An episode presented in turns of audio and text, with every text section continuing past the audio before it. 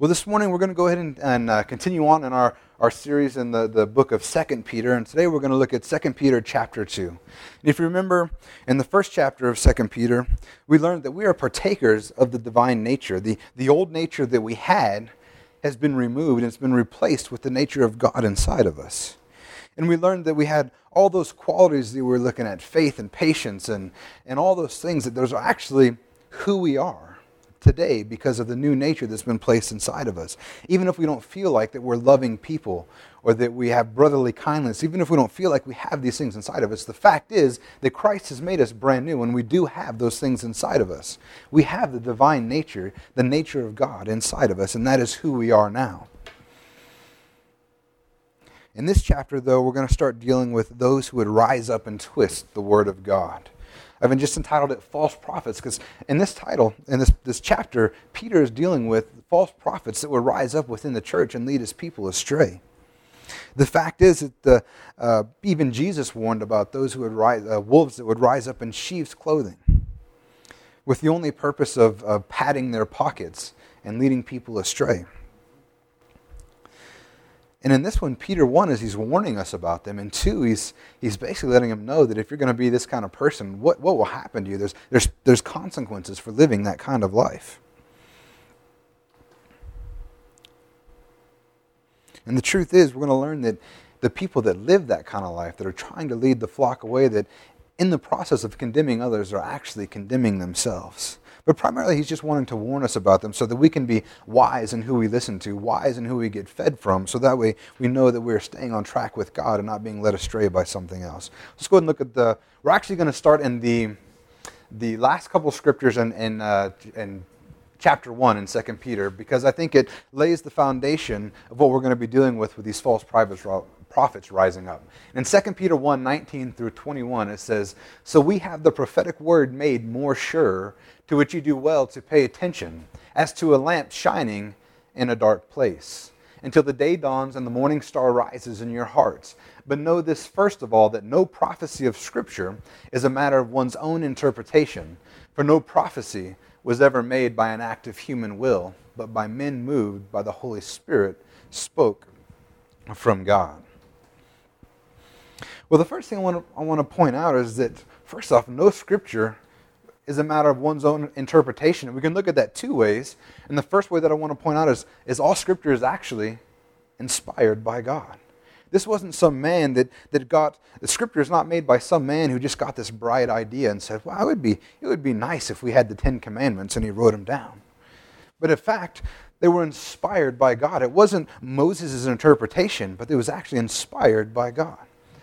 Peter says that men moved by the Holy Spirit spoke from God was the one who wrote these, these, these uh, prophecies, the, the Bible. In essence, the Bible that we use today was inspired all by God.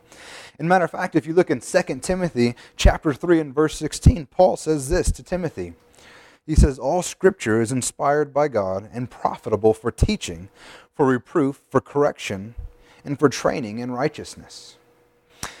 And you'll even look at, uh, the scripture doesn't come to mind, but, but Peter even refers to Paul's writings as scripture in the New Testament. So we can be assured that as we read the Bible, that this isn't just men writing something down, a, a good stories that they're thinking about, but these are actually words from God written to us that are powerful and effective in our lives even today. But we find here that right now, that we live in a dark world. He says right now that we're to pay attention as to a lamp, speaking of the word, this prophetic word, pay attention to it as to a lamp shining in a dark place. We live in a dark place right now. And the truth is, when Jesus comes back, when the morning star arises, all is going to be illuminated. But right now, we live in a, in a dark world, and the only thing that we have to light our path is the Word. The Word is a light in the darkness. And matter of fact, when you have Jesus living inside of you, Jesus even said that we'd be a, a lamp on a lampstand or a city on a hill, that we would be a light in the darkness because of the Word in us. But it's the Word that illuminates these dark places. As we, as we look at the Word, we find out where salvation is, how we, we come to salvation. And in essence, it's our lamp in a dark place. It's like a lighthouse. You guys know what a lighthouse purpose serves in the in the as the ships come up upon, upon land, they put lighthouses up so they know where to go. or really they know where not to go. You don't want to head towards the lighthouse, but you get what I'm saying. The whole point is, is that the lighthouses guide these ships.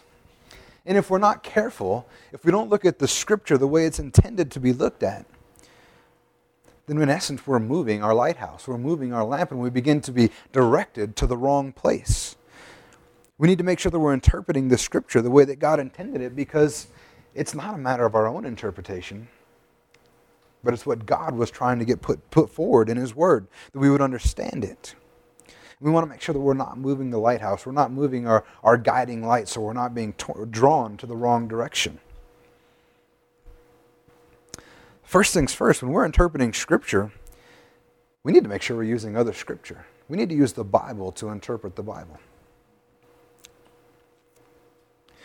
If we base a theology around one Scripture, you're just asking for trouble. If you want to set up an entire theology based on one Scripture, particularly if that one scripture has many other scriptures that don't line up with it. The first thing that you can know if you take one scripture and you look at others that don't seem to, to be in line, there's 10 other scriptures that say one thing and this one says something else to you, probably misunderstanding what's trying to be said because how many know that God is the same today, yesterday, and tomorrow? He's not going to change as I was preparing this message, I, I was thinking of a couple specific examples to me that I see people misinterpret all the time because they're taking it out of context and not taking a look at what the scripture says in other areas. And the first one that I was going to bring up is, is in 1 Corinthians 11 27 through 29. It says, Therefore, whoever eats the bread or drinks the cup of the Lord in an unworthy manner shall be guilty of the body and the blood of the Lord. But man must examine himself, and in so doing so, he is to eat the bread and drink of the cup. For he who eats and drinks, eats and drinks judgment to himself if he does not judge the body rightly.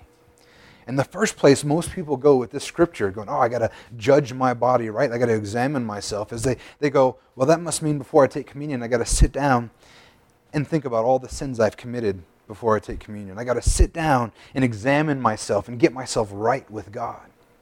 How many of you know that you can't make yourself right with God because Jesus did that for you? We look at the scripture and we can see that, that in this particular case that we've already been made right with God. So when we're to examine ourselves, we need to make sure that we're believing on the Lord Jesus Christ. That's what it's talking about. To do this in an unworthy manner is to take of the cup, not, not recognizing what Jesus Christ did for you. And you go through the scriptures and you see that over and over. Christ made you righteous. There's nothing that you can do to add to it. But if we look at these scriptures out of context without the rest of the Bible, we can be confused and led astray. Another one that I, that I, I see that, that's easy to misplace or misplace your, your guidance with or, or not understand what's going on is in Colossians 1.24. And Paul says this Now I rejoice in my sufferings for your sake, and in my flesh I do my share on the behalf of his body, which is the church, in filling up what is lacking in Christ's afflictions. And the first thing people would do is when they say, oh, there's something lacking in Christ's afflictions. And look, Paul here says that, that, I, that I have to suffer to make up for that. So the first thing that people go to is they think that, oh, maybe if I do something bad, I really got to suffer for it. But the truth is, all through Scripture, the Bible shows that Christ is the once and for all sacrifice. In Hebrews, it says that there's, there's no other sacrifice for sin because he paid it once and for all. I want you to know, in regards to salvation, there was nothing lacking in Christ. But if you read just a little bit farther, he starts talking about how he's a minister to the gospel. The only thing that, that Christ was lacking and that Christ didn't do for us is preach the gospel. That's why Paul was suffering to preach the gospel. But you can see how easy it is to misunderstand what's being said there if we don't take it in context with the rest of the scripture. So, like I said, the first thing we need to do is, is we need to use the scripture to interpret the scripture.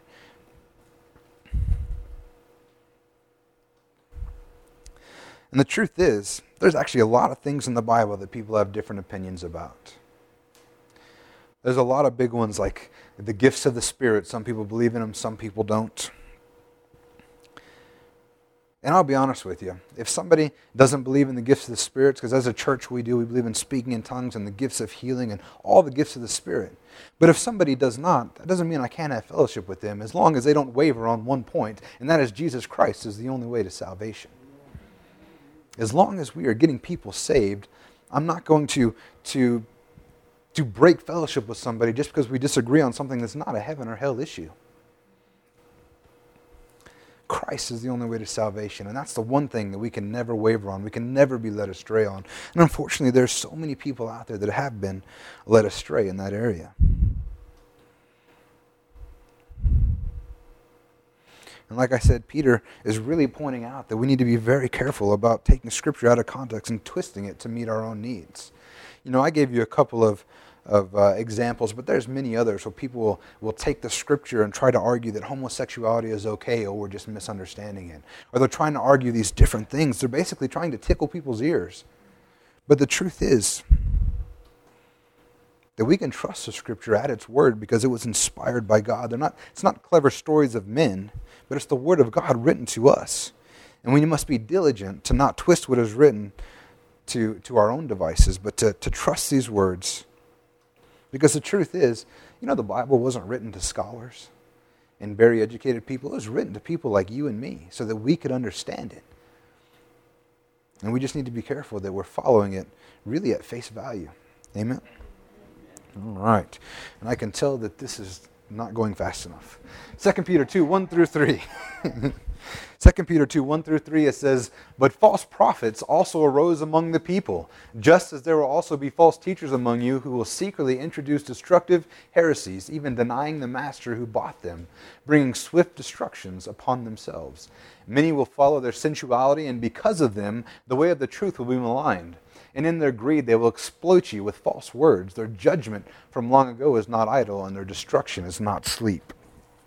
How many know that there are many people out there that would use the words of God and twist them for their own gain? There's people out there that their interest is purely fame and fortune. And that's what we're dealing with here is people that are using the word of God for sordid gain he says that they will secretly introduce heresies and even denying the master who bought them. You know, you were bought with a price. And these people are denying that. And all they want is they're following their sensuality, and their greed is causing them to do these things. Now, I'm not here to judge any man that's out there that's ministering the word of God, and you can make those, uh, you can look and see for yourself for the most part if somebody's is out there just in it for themselves. I've seen many people like that. But the truth is, we need to be careful that we're not being like that, but more importantly, we need to guard ourselves against people who are. Also, there are many people who would rise up and share a gospel that is so close to the truth, but just missing in one key fact. You know, there's a problem when you're preaching the gospel, but Jesus isn't the Son of God there's a problem when you're preaching the gospel and and there, there's actually faiths out there that would preach that, that Jesus was not the Son of God. There's actually ones that would go out there and preach that he was just a man. Or they would preach that, that yes, Jesus was the Son of God, but he was not God himself. How many know that God was the only one that could pay for the sins of all mankind? If Jesus wasn't God, he could pay for the sins of himself, but not all of us. But these gospels are they're so close to the real thing. So people think that they're on the right track. You know, they moved the lighthouse just a little bit, so it looks like they're going the right way, but they've been been moved off the right track. If you're worshiping a Jesus who's not the Jesus of the Bible, you got problems. If you've accepted another Jesus as your Savior, even by the same name, you've got problems. The truth is, I think this is one of the most incredible in, uh, tactics of the enemies that's being perpetrated to this day right now as we have people that think they're saved, but they're really not because they've been led astray by these people that are only care about themselves and greed and, and other things. Many of them are deceived themselves, but they're leading not only others to destructions, but even to them, even themselves. In other places, there's there's teachers that are going to teach contrary to, to Scripture and they'll even use scriptures to prove their stance. But like I said, they'll use them out of context. And all the while, they're just tickling their parishioners' ears. They're, they're giving them the, the things that they want to hear. The kind of, kind of a choose your own religion type thing. And they, oh, no, you can do this. You're forgiven. You're fine. You can do whatever you want. God still loves you, which is true. God still loves them. But you were bought with a price so that you could live holy, not that you could do whatever you want. We have a, uh, we're free from sin, not free to sin. Amen? And 2 Timothy 4 3 through 4 says, For the time will come when they will not endure sound doctrine, but wanting to have their ears tickled, they will accumulate for themselves teachers in accordance to their own desires, and will turn away their ears from the truth and will turn aside to myths. I'm sure you've seen them out there. But we need to make sure that we're guarding our hearts against such things. Make sure that our, our lighthouse hasn't been moved, but we're still going in the right direction. Because the truth is, they'll preach stuff and they'll even appear to use scripture to back up their stance. And if you're not if you're not educated, if you haven't spent time in the word, if you haven't had your mind renewed, it's very easy to be distracted and it's very easy to be deceived. It's one of the, the greatest reasons for spending time in the Word and knowing the Word. So when you do listen to, because the truth is, I listen to other preachers, I listen to podcasts, and and for the most part, you can be fed on what they're saying. But if they something say something that's not in the line of the Word of God, you want to take that part and throw it out. You don't want to let that be ministered into your heart. But how will you know if you don't actually spend some time in the Word and know who your God is, know what the Word says? And the truth is, they can make it sound real good came across this example that kind of illustrates exactly what's happening. It says every year, thousands upon thousands of wildebeest run a marathon of amazing proportions. The African savanna has been dry for weeks. Now rains have come to the north, and small herds of wildebeest join other herds of the hog like creatures as they run for days, covering many miles at a thundering speed. The larger herd grows to an unbelievable two million. Driven by instinct, the wildebeest perform their yearly ritual running at full speed. Then, all at once, they come to an orchestrated stop there at the edge of a particular river. They sense danger in the air. You know, when you sense danger in the air, it's a good, uh, uh, many times the Holy Spirit will let you know, you know, danger, Will Robinson, run away. It says, there at the edge of a particular river, they sense danger in the air. Baboons in the tree overhead watch with great anticipation, knowing what is going to happen next. A few wildebeest venture to the edge of the river. The water is so inviting after the dry season and after their long, long journey. Oh, to take from the cool water. The feeling of danger is intense, but so is their desire for the refreshing water. You know, sometimes we'll get that too. We'll have that feeling that something's not right, but they make it look so good. So you want to press into, oh, you know, maybe they're right. You start to, to justify within yourselves. But be careful, especially when you feel the Holy Spirit telling you to, to back up, run away. You feel that check in your spirit that something's not right. It says, Eventually a few dare to drink, watching ever so carefully, but the danger is not visible. The few wildebeest that ignore their feelings of danger and begin to drink are at once taken in by the cool, refreshing river water. They drink more heartily. Then, in one swift action, large, hungry crocodiles emerge from beneath the river. They grab their victims in their powerful jaws and they yank them into the water. The wildebeest are torn limb from limb but only because the famished crocodiles cannot, 30, cannot swallow them whole. The baboons swoon and howl, but the declaration of impending doom is all too late. What had briefly seemed a refreshing source of life giving water quickly turned into a deceptive death trap. This so easily happens in the world, and people are being led astray by something that seems like it's life giving. But we would be do well to, like I said, feel for that check in your spirit. Test it against the Word of God. That's the only way that you know that you can have your lighthouse in the right place. In Matthew 7 15 through 20, it says, Beware of the false prophets who come to you in sheep's clothing, but inwardly are ravenous wolves. In Romans 16 17 through 18, it says, Now I urge you, brethren, keep your eye on those who cause dissensions and hindrances contrary to the teaching which you learned, and turn away from them. For such men are slaves, not of our Lord Christ, but of their own appetites. And by their smooth and flattering speech, they deceive the hearts of the unsuspecting. So, if we know that there are people out there who are looking to take advantage of us, take advantage of God's people,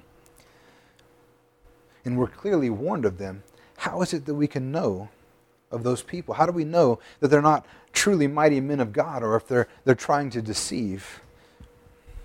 And I want you to know they're not going to come out and tell you, hey, I'm just trying to deceive you for your money. No one's ever, no one's ever going to come out and say it. Well, the Bible says we test them against the Word of God. In 1 John 4 1, it says, Beloved, do not believe every spirit, but test the spirits to see whether they are from God, because many false prophets have gone out into the world. We're supposed to test the Spirit. We're supposed to test what they're preaching. You know, when you when you pick up a book from the bookstore or the library and it's it's got this amazing title and and you know how to be what God wants you to be and all these things, when you're reading it, you need to make sure that you're testing what they're saying against the Word of God. Because there are many books out there that would that would give you the implication that they're coming from a scriptural standpoint, but they're not at all. Test them against the Word of God. You know, if you listen to messages from other speakers, if you're listening to podcasts, all these things, you need to make sure that, or you're listening to the to ministers on the radio, you need to test them against the Word of God. Because if it's not, if it's not coming up against the Word of God, if you notice there's some different, you need to just get away from it. Don't let that stuff into your heart. I want to tell you this: when you listen to me, you need to test what I say against the Word of God. It's one of the reasons why I use so much scripture when I preach, because I want to make it very clear that it's not the word of, word of a man, but the word of God. But test what I'm saying against the word of God. And I want to make it clear this, isn't, this doesn't mean that you can't learn from teachers. You can't learn from people in areas that you don't understand and you need to get some help from. But you do need to make sure they're men of God. You need to be careful. If they're wavering in a bunch of other areas, you probably don't want them ministering into your lives. And be wary when their teaching is not backed up by Scripture. Because the thing is, if somebody's teaching contrary to the Word of God, you can know they're false. If they're teaching that sin in any way is okay, you know that they're a false teacher. If they're teaching hate or judgment on the lost or the unsaved, you know that they're, they're in contrary to the Scripture. And I've said it before, but those people that stand out in front of strip clubs or abortion clinics and are hurling, you know, insulting daggers at people and telling them they're going to hell, that's not the love of God. God loves those people just as much as He loves us. When it comes to hearing the Word of God, we need to operate in wisdom. We need to trust the Holy Spirit to teach us and give us understanding of the Word of God. Paul even told Timothy to consider his teaching, but look to the Lord for understanding. In 2 Timothy 2 7, consider what I say, for the Lord will give you understanding in everything. Even, even Paul was telling his disciples to test what I'm saying. In 2 Peter 2 4 through 7, we find that there's a penalty for sin. For if God did not spare angels when they sinned, but cast them into hell and committed them to pits of darkness reserved for judgment, and did not spare the ancient world, but preserved Noah, a preacher of righteousness, with seven others, when he brought a flood upon the world of the ungodly, and if he condemned the cities of Sodom and Gomorrah to destruction by reducing them to ashes, having made them an example to those who would live ungodly, lives thereafter, live ungodly lives thereafter, we see that there's a penalty for sin, and that, that penalty is real there is a judgment for sin. In Romans 6:23 it says for the wages of sin is death, but the free gift of God is eternal life in Christ Jesus our Lord. I want you to know there is a penalty for sin. As we look at these scriptures, we find that you know there's really not a whole lot about the angels after their fall. There's some scriptures in, in Revelation and some in the Old Testament that, that uh, many scholars believe speak of the angels' fall from heaven. But in Revelations, it said a third of the stars were cast from the sky. And it's referring to when Lucifer and his angels rose up against God, they committed that sin. They were cast out. The angels, when they sinned, were cast into a dark place reserved for judgment. And in the ancient world, we know that uh, when Noah was around, the world was a pretty bad place. You know, it might remind you a lot of what we're living in today. And we find that God did not spare the ancient world, but just preserved Noah the only righteous man and his family, seven other people, his family, even though he preached for 120 years proclaiming righteousness. The rest of the world were living their life to the end, thinking everything was okay. But there was a penalty for living that kind of life. Sodom and Gomorrah, destroyed for their sin as well. Many people think it was just a sodomy and sexual sin, but really there was all kinds of stuff going on in that city and that city was destroyed. You know, God, Peter is making it clear that God shows no partiality when it comes to sin and disobedience.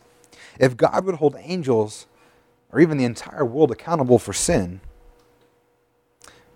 at one time in the Old Testament. We know that he's, he's the same today. He is just. And I'm going to spend a little bit more time in it uh, and, a, and a couple more slides here, but I, I realize that I want to make it clear as we go that I'm not saying that he's going to judge the world today. I want you to know that he placed all of his judgment in his son. God is the same today, yesterday, and tomorrow. And there is a penalty for sin. And I thank God that Jesus paid that penalty for us.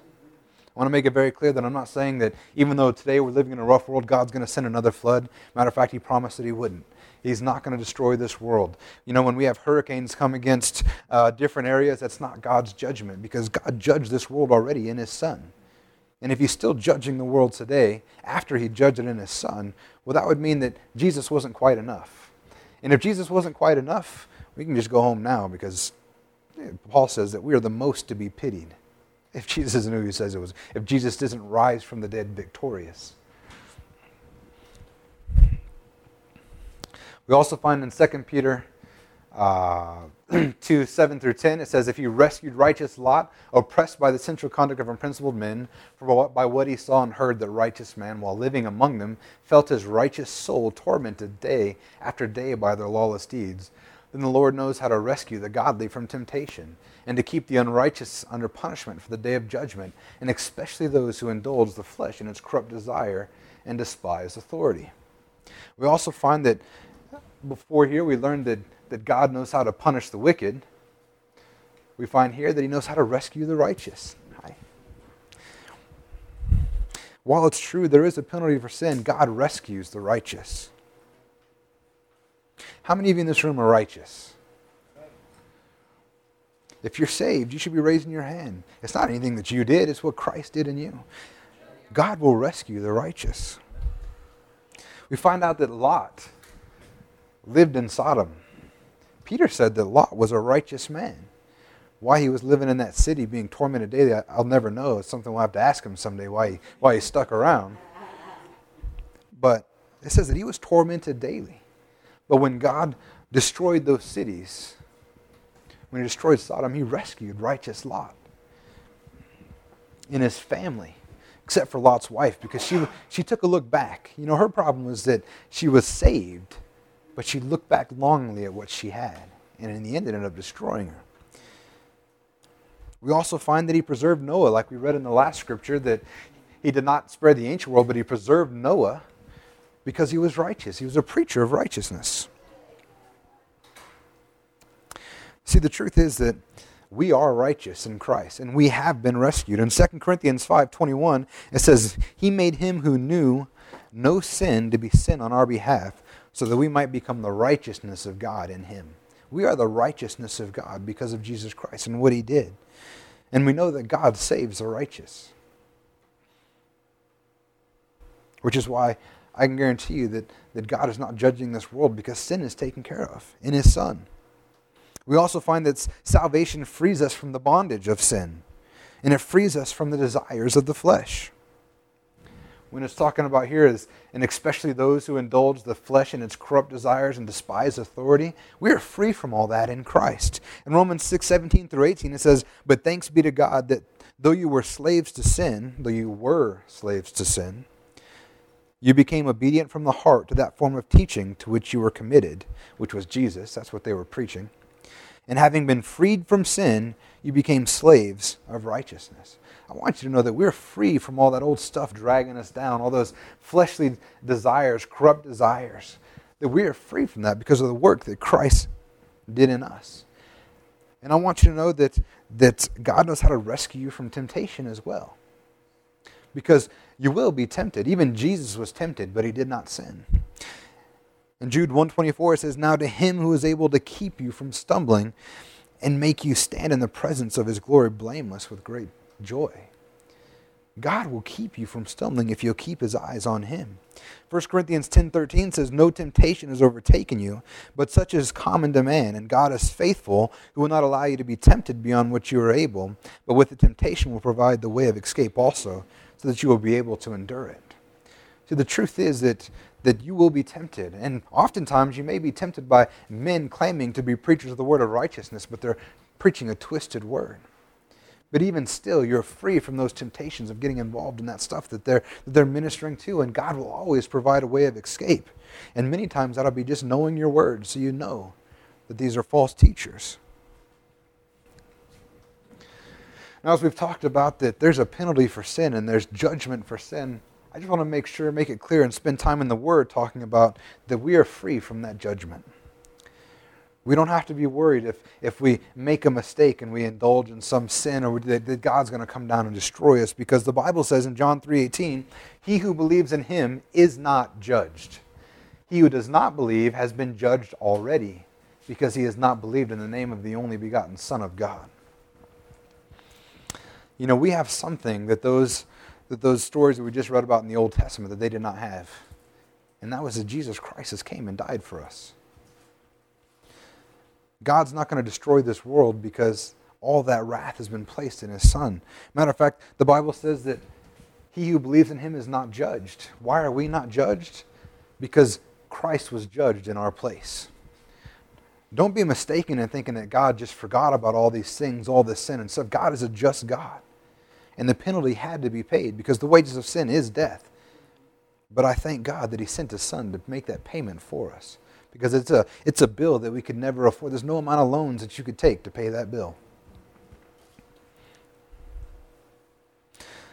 We're not judged because he was judged in our place, and we are righteous because he made us right with God. He justified us before God. We believe in the Son of God for salvation, for a new life inside of us. Therefore, we've passed out of judgment. In Romans 5 1, it says, Therefore, having been justified by faith, we have peace with God through our Lord Jesus Christ. And then we find that judgment has actually already been passed for those who don't believe. You know, there's this mistaken theory that when you die, you're going to stand before God and, and weigh the good versus the bad. You know, many people who don't believe think, oh, well, I'm basically a good person. They think that the good that I've done is going to outweigh the bad that I've done, so, so God's still going to let me in. But the truth is, the Bible says that they have already been judged. There's not going to be any weighing of your sins to see if you're good enough to get into heaven. You either believed and received the salvation of our Lord Jesus Christ or you didn't. They've already been judged. But I just want to encourage you and remind you that we have passed out of judgment. Those who have been saved, we're not going to be judged. We're going to stand before the Lord, not for our sin, but basically to, to explain what we've done with what we've got. But sin's not on the table because it's been taken care of by Jesus Christ. 2 Peter 2 10 through 11 says, and especially those who indulge the flesh in its corrupt desires and despise authority. Daring, self willed, they do not tremble when they revile angelic majesties, whereas angels who are greater in might and power do not bring a reviling judgment against them before the Lord. The picture that's being painted here by, by Peter is, is men who have no regard for authority. They've rejected the authority of Jesus Christ. They've rejected all authority, and they basically are doing whatever they want. They're, they're proud and are only looking out for their own desires. The truth is, as Christians, we're to regard authority with respect. We're to submit because God is an orderly God. God is a God of order. In Romans 13:1 it says every person is to be in subjection to the governing authorities, for there is no authority except from God, and those which exist are established by God. Christians are supposed to submit to authority. We're supposed to respect authority, but these men here they despise authority. And all they do is what they want. They indulge themselves in the flesh. And they'll eventually be called to account. the truth is, it would be far better for them to have not just been saved than to do what they're doing, leading people astray. They'll be called to account for leading people, the children of God, away from Him.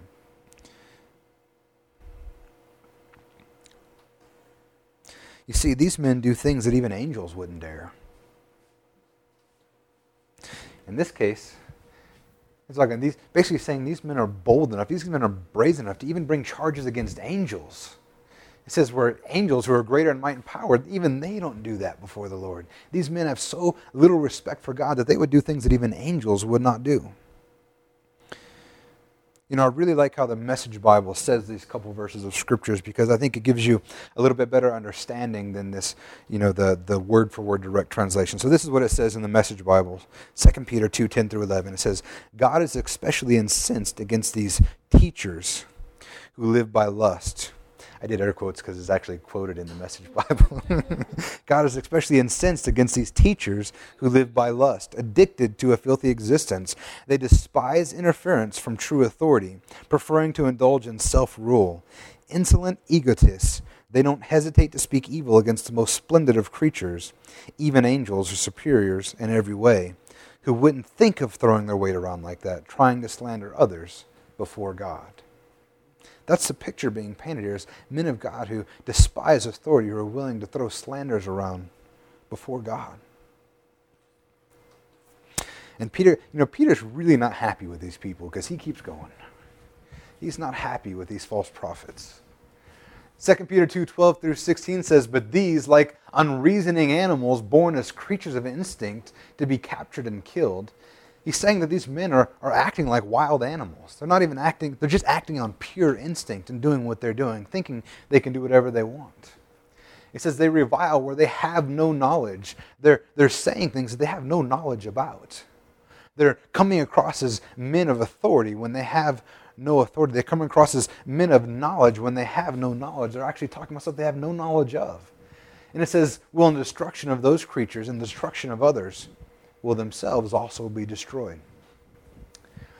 Says, suffering wrong as the wages of doing wrong, they count it as a pleasure to revel, to revel in the daytime.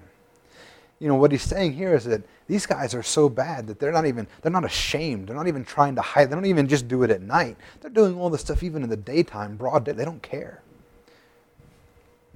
And it says they count it a pleasure to revel in the daytime. They are stains and blemishes, reveling in their deceptions as they carouse with you, having eyes full of adultery that never cease from sin, enticing unstable souls, having a heart trained in greed, accursed children, forsaking the right way. They have gone astray, having followed the way of Balaam, the son of Beor, who loved the wages of unrighteousness. But he received a rebuke for his own transgression, for a mute donkey, speaking with the voice of a man, restraining the madness of the prophet. I'm starting to get the impression that Peter's not very happy with these people. I don't think he, he cares too much about them because he begins to, to really just call them out. These, these, these men are, are terrible men leading God's children astray.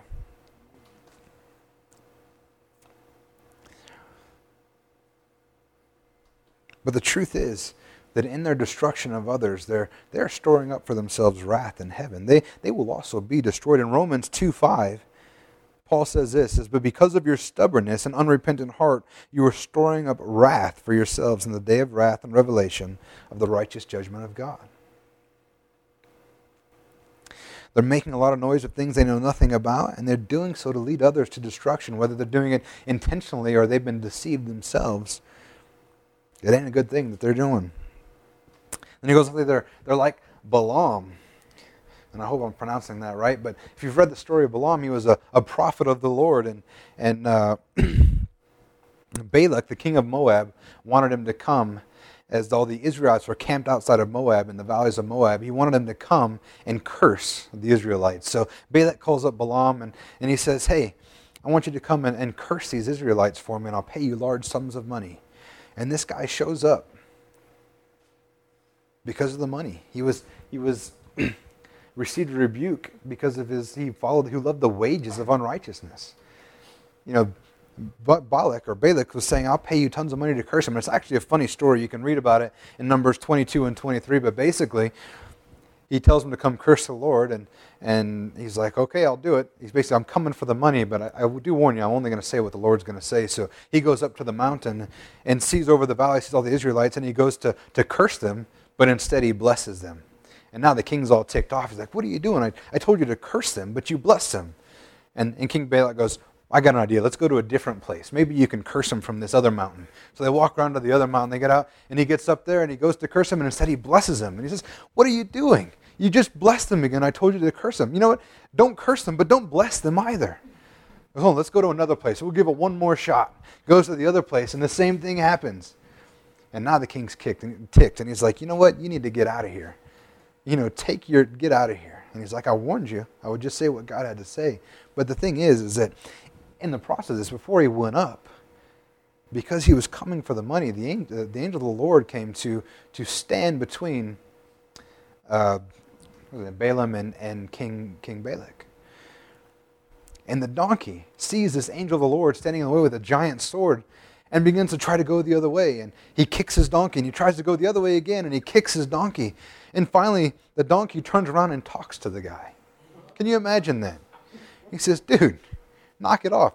And finally, basically says, knock it off. He's like, what are you doing? Why are you, why are you acting this way? He's like, I've never acted this way before. There's probably a reason for it. And finally, the guy looks up and he sees the angel with the sword. And he says, you know, why do you strike your donkey? If it had not been for him, I would have killed you already. Humorous story.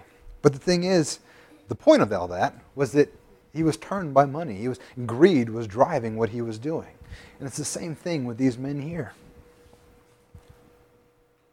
2 Peter 2:17 through 9 it says these are springs without water and mist driven by a storm, for whom the black darkness has been reserved. For speaking out arrogant words of vanity, they entice by fleshly desires, by sensuality, those who barely escape from the ones who live in error, promising them freedom while they themselves are slaves of corruption, and by what a man is overcome, by this he is enslaved. See, the problem with people like this is they have nothing to give, they have nothing to offer. It says right here that they are springs without water. Do you guys know what a spring is without water? It's not a spring anymore. it's nothing. It's nothing. These guys are springs without water. They're nothing. They have nothing to offer. And here it says they are mist driven by a storm. They're these, these mists, they're, they're, they're blown away by a storm. They have no substance in and of themselves. They are nothing. And it's interesting that they're nothing, they have nothing to give, but they're still dangerous. So, why, if they have nothing to give, why are they still dangerous? Because we find here that they, they speak out arrogant words of vanity. Basically, they talk themselves up, they talk a good game. They lift themselves up and they're trying to entice people. And then they also appeal to fleshly desires. You know, they're preying on people who, who can be easily deceived. They're trying to offer something that they think that they can't get from somewhere else. They're trying to offer those fleshly desires. You know, a young person who's just been saved and they're trying to grow out of it. It's very easy to get tempted until they, they grow in the Lord and know who they are. And that's what these people are doing. They're enticing them, all the while still promising them freedom. But the truth is that they themselves are slaves. And how many of you know that if you're a slave, you can't offer freedom? If you're a prisoner, I mean, if you were in prison and some other guy comes up and says, I got a surefire way to get out, let me tell you about it. Just give me some money or whatever my first thought would be if you know a surefire way to get out, why are you still here? we shouldn't be, you know, if this is going to work, we shouldn't be having this conversation. That's what these people are doing. They're, they're, they're promising freedom while they themselves are enslaved. It says, because by what a man is overcome, by this is he enslaved. It doesn't say by what a man overcomes, but by what a man is overcome. These men are already overcome by desires of the flesh, they're overcome by sin. And if they're enslaved by this stuff, how can they offer you freedom? In 2 Peter 2 20 through 22, it says, For if after they have escaped the defilements of the world by the knowledge of the Lord and Savior Jesus Christ, they are again entangled to them and are overcome, the last state has become worse for them than the first. You know, here's where I begin to realize that some of these men Peter are talking about, they were saved ones. They were saved and somehow got corrupt, somehow were overcome again by what they were, in, what they were freed from. And it says here that the last state has become worse for them than the first. For it would be better for them not to have known the way of righteousness than to have known it, to turn away from the holy commandment onto them. It has happened to them according to the true proverb a dog returns to its own vomit, and a sow after washing returns to wallowing in the mire. See, these were men that were once saved. They didn't keep the faith. They got saved and then they turned away. You know, it's, it's to me, I've, I've heard it argued that, you know, once saved, always saved. But Scripture is pretty clear that you can walk away. Now, you can't lose your salvation because you had a bad day. But if you turn your back and walk away, you know, just like it was freely given to you, you can freely give it back. But, but Peter says they're worse off than the way they were in the first place. And I got a couple of things that come to mind. One is that, do you remember the scripture where Jesus said it's like a man who, who was freed from a demon and the demon went off into the, went away, but when he came back, he found the place cleaned out and ready for him to come back in. He brings even more friends with him. That demon comes back, and because what was empty was never replaced with something else. You got to fill it with the Spirit of God if you don't want it to move back in. So one, that's what comes to mind to me is, is worse than the first because it probably came in a lot more harder and heavier than it was the first time, the, the enslavement that they were in. But even more so, these are, these are men who have tasted of the goodness of God. And they know of his freedom. They know of his forgiveness. They know of his love, yet for some reason turned away. And why do they stay that way? Maybe they're guilty, maybe they're ashamed. I don't, I don't know. We don't know these people. We don't know the people that are operating in this way today. Why don't they come back? But how painful it must be to know that you were once free, but not be aware that you could pick that freedom back up again for whatever reason you're staying away. And I want you to know that, that the truth is, as long as they stay in that state, they're forsaken. They've given, but they can come back. They can get back up. The problem is, is, is that the righteous man falls seven times and gets back up seven times, but these guys fell and never got back up. I want you to know that God still loves them, and they could get back up, but the position they're in now is not a good one. Hebrews 6 6 says this, and then, having fallen away, it is impossible to renew them again to repentance, since they again crucify to themselves the Son of God and put him to open shame. I want you to know that the reason it's impossible to renew them again to repentance is because of this next sentence. Says, since they again crucify to themselves the Son of God and put him to open shame. Basically, what he's saying is that these men are doing the same thing the Jews did. Is it say, he's not saying that they're literally crucifying them again, but they have the same attitude that the Jews did. When Jesus came and said, I am the Son of God and I'm the way, the truth, and the life, they rejected him. And in that rejection, they crucified and killed him. That's basically what they're doing here. It's impossible to renew them to repentance while they're rejecting Christ, while they're pushing them away, saying, You're not who you say you are. So it would have been better for them if they had not gone down this path in the first place. Because the state they're in now is worse than the state they were in before. But in all this, this chapter is really quite somber. But I want to leave on a good note because I want you to know that, that we will continue in the faith.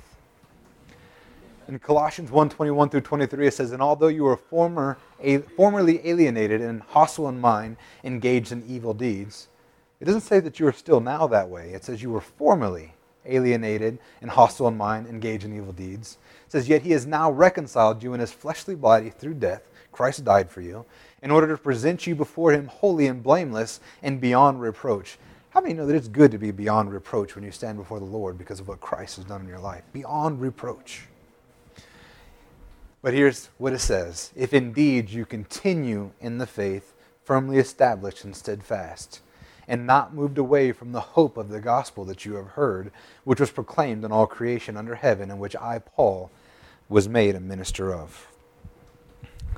You see, we look at what Peter is talking about, these men Peter are talking about. We're to be warned against them to not be led astray. But also, I want you to know that that's, that's not for us.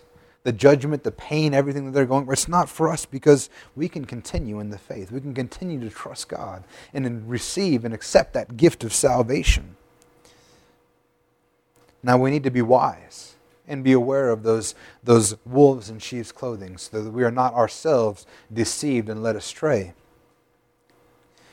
But we can take comfort in the fact that we have been reconciled, that we are holy and we are blameless because of our faith in the Lord Jesus Christ. Amen? Amen. Let's go and stand to our feet and we'll uh, close this service.